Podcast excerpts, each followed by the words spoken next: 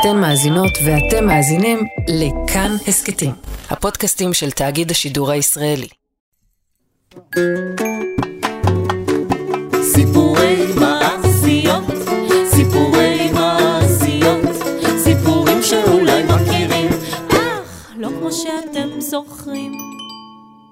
פעם, מזמן, ולא היה זמן כמו פעם, כשהחיות עוד דיברו בלשון בני אדם, ובני האדם ידעו לדבר עם חיות ואפילו עם שדים. באותם ימים קרה הדבר. מאזינות, מאזינים, אתם קשובים? הזמרת שלנו ענבל, מוכנה? כן. נהדר. וגלעד, הנגן? כן, אברהם. אז נתחיל לספר. רגע, רגע, זה יהיה סיפור מפחיד? אמ... כן.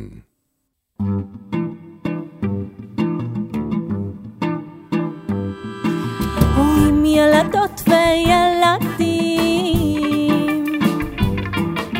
אנחנו תכף מתחילים. בסיפור שלנו יהיו שדים ויצורים מבהילים, ראו, הוזהרתם. כדי שלא יהיו כאן בהלה וצרחות, תחזיקו חזק, השאירו אוזניים פתוחות.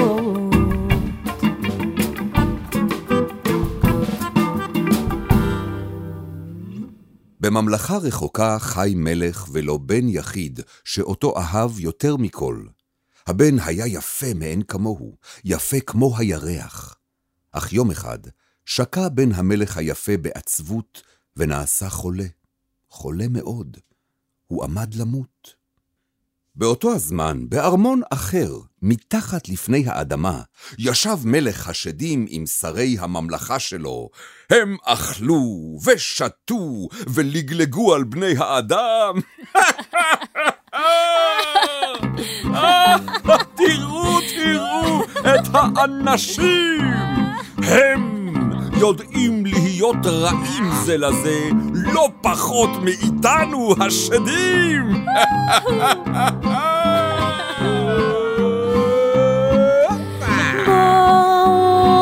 נשתעשע קצת, נסכסך ביניהם, נבלבל אותם, נעשה שטויות. נחביא לאישה את המפתחות, נזרוק לאיש ההוא את הניירות. בואו נשתעשע קצת, נסכסך ביניהם, נבלבל אותם, נעשה שטויות. נבלגן להם את הבית ואת המגירות, נזלול לילדים את כל הסוכריות.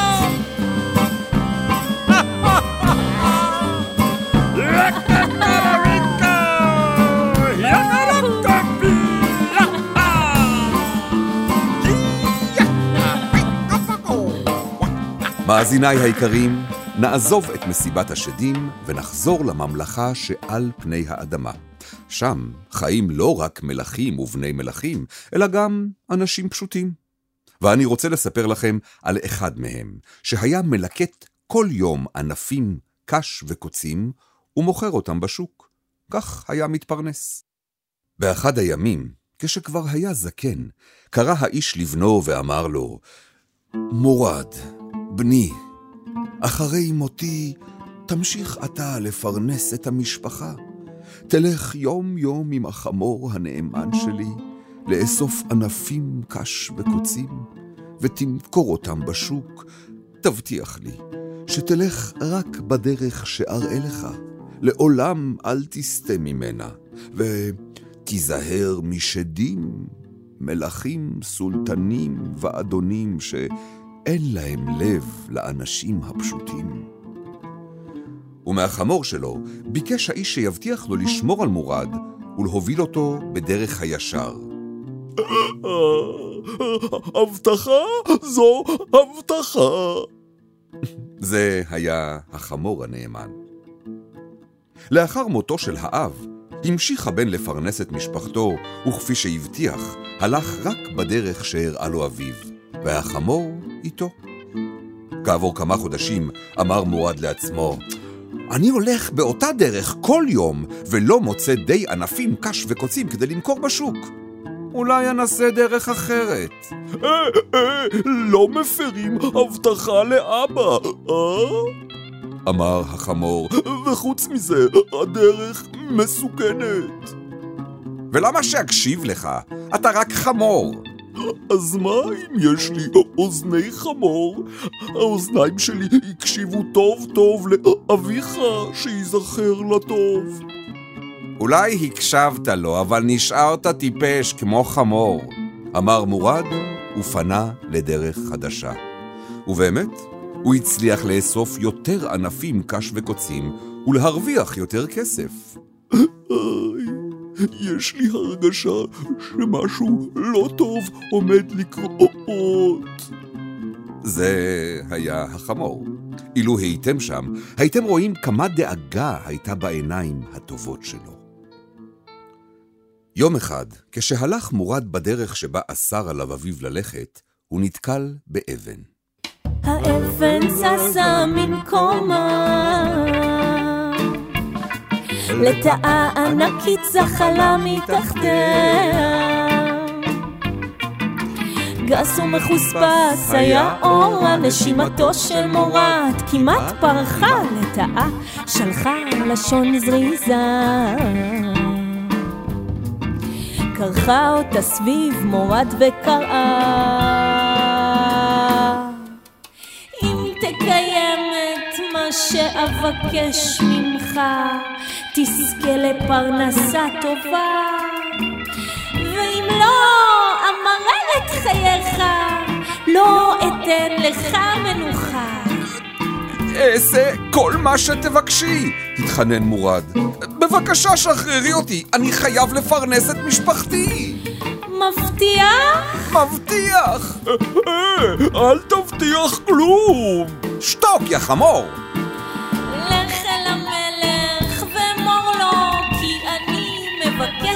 לשאת את בנו. שאני אלך אל המלך? תראי איך אני נראה, יחף, לבוש בגדים ישנים. מי בכלל ייתן לי להיכנס בשער הארמון? וגם אם ייתנו, המלך יצחק כשישמע מה באתי לבקש. אין לך ברירה. אה, לא רצית להקשיב לחמור, אה? עכשיו תצטרך להקשיב ללטאה. זה היה החמור. מישהו בכלל שאל לדעתך? קרא מורד הנרגז. היי, למה להעליב? מה, אין לי רגשות? זה שוב היה החמור. הלך מורד לדבר עם המלך. נו, הייתה לו ברירה.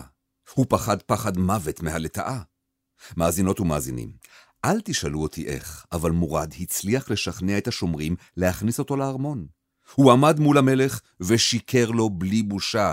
הוא סיפר לו על נערה יפהפייה שהתאהבה בבנו ורוצה להינשא לו. "אה, באת לזרות מלח על פצעיי? הזדעק המלך. איך אתה מעז? בני שוכב חולה, הוא עומד למות, ואתה רוצה שיינשא לאיזו נערה? היא לא סתם נערה, היא בתו של מלך מממלכה רחוקה, המשיך מורד לשקר. אם אתה רוצה שאאמין לך, קרא המלך, אני צריך הוכחה. מה שתבקש, הוד מעלתו. אני מבקש ארמון מזהב, נוצץ כמו השמש, קבע המלך.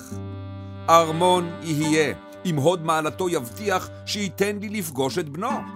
היי, מלכים אינם מבטיחים דבר, צעק המלך, וציווה שיגרשו את מורד מעל פניו. איך בדיוק תבנה ארמון מזהב, אה? שאל החמור את מורד, ועזר לו לקום על רגליו לאחר שקיבל בעיטה מהשומרים, ונזרק מהארמון. אלך אל הלטאה ואבקש ממנה. ענה מורד בביטחון, וכך עשה. אין בעיה. אמרה הלטאה, ושלחה את לשונה הארוכה כדי להאיר את ההר שממול. ההר התעורר, הפך ליצור מקומט, והתרומם בכבדות על רגליו. מה רצונך? שאל ההר בקול מנומנם, אבן! עכשיו! ומיד, לקול רעש מחריש אוזניים, התגלגלה אבן לרגליו של מורד, וההר חזר לתרדמתו הרגילה. באמצע הלילה תניח את האבן במקום שבו אתה רוצה שיעמוד ארמון הזהב. למחרת בבוקר, כשפתח המלך את החלון, הוא לא האמין למראה עיניו ושפשף אותן בתדהמה. מה הוא ראה? ארמון הדור כיפותיו מוזהבות נוצצות בשמש באור יקרות. בכל חלון יונים לבנות עצים, סרחים ופרחים בגינות וטווסים מתהלכים בשבילים פורסים הזנבות. יופי כזה ידידיי יש רק בסיפורי מעשיות. חזר מורד לארמון המלך ואמר, הוד מעלתו, לבקשתך קיבלת ארמון. המלך נופף בידו כאילו הוא מגרש זבוב ואמר, אך, נו, סתם עוד ארמון, יש לי הרבה כאלה. מורד התעקש, אבל נערה יפה כמו זאת המבקשת לשאת את בנך, אין הרבה. אם כך, פסק המלך, אני רוצה הוכחה נוספת שאינך משקר. מה שתבקש עוד מעלתך. אני רוצה מרכבה עשויה זהב ואבנים טובות. מרכבה תהיה, הכריז מורד, אבל תבטיח שתיתן לי לפגוש את בנך. אה, מלכים אינם מבטיחים דבר. צעק המלך וציווה שיגרשו את מורד מעל פניו. נו, איך בדיוק תשיג מרכבה מזהב, אה? שאל החמור את מורד, שגם הפעם חטף בעיטה מהשומרים והתגלגל מכל המדרגות. אלך אל הלטאה ואבקש ממנה, ענה מורד בביטחון, וכך עשה. שוב שלחה הלטאה את לשונה הארוכה, הפעם כדי לעצור ציפור ענקית שבדיוק עברה בשמיים והסתירה את השמש. רצונך? שאלה הציפור. נוצה עכשיו! מיד נחתה נוצה לרגליו של מורד. הציפור נעלמה, והשמש חזרה להאיר. אמרה הלטאה למורד, באמצע הלילה, לאור הירח, תעיף את הנוצה ברוח, ותהיה לך מרכבה. וכך היה. בבוקר, כשהמלך פקח את עיניו, הוא ראה מבעד לחלון מרכבת זהב רתומה ליונים לבנות. כאשר מורד הגיע לארמון וביקש לראות את בן המלך, צחק המלך ואמר בזלזול, אה, סתם מרכבה, יש לי הרבה כאלה. ודרש משומריו שיסלקו את מורד מעל פניו. אך מורד לא ויתר, הוא התעקש לפגוש את בנו של המלך ולספר לו על הנערה שהתאהבה בו. תראו, תראו את החצוף הזה! ביצה סרוחה, בין אשפתות עלוב שבעלובים, קרא המלך בזעם וציווה על משרתיו להכות במורד בשוטים, לייסר אותו בעקרבים, שלא יעז להתקרב שוב אל הארמון. ומה יקרה למורד? האם יכו בו בשוטים ובעקרבים? ומה תעשה לו הלטאה? היא תאמלל את חייו כפי שהבטיחה לעשות? על כך, מאזינות ומאזינים, נספר לכם בפרק הבא. אה, ומה יהיה עליי? על אליי? מה, עליי לא תספרו? זה שוב היה החמור כמובן. להתראות. רוצים לדעת מי השתתף בהכנת הסיפור ששמעתם? הנה אנחנו. רונית חכם כתבה את המילים. אברהם כהן סיפר בכמה קולות והעיר הערות בימוי. ענבל ג'משיד וגלעד וקנין הלחינו את המוזיקה, שרו וניגנו. עמית שרון תופף על התופים. אורי קדישאי הקליט את כולנו באולפני המזקקה. אייל שינדלר, עורך כאן הסכתים, העיר הערות מועילות. ומירי ישראל תיקנה לנו את השגיאות. תוכלו להאזין לסיפורי מעשיות נוספים באתר כאן ובכל מקום אחר שמשדר הסכתים. סיפורי מעשיות, סיפורי מעשיות, סיפורים שאולי מכירים, הם לא כמו שאתם זוכרים.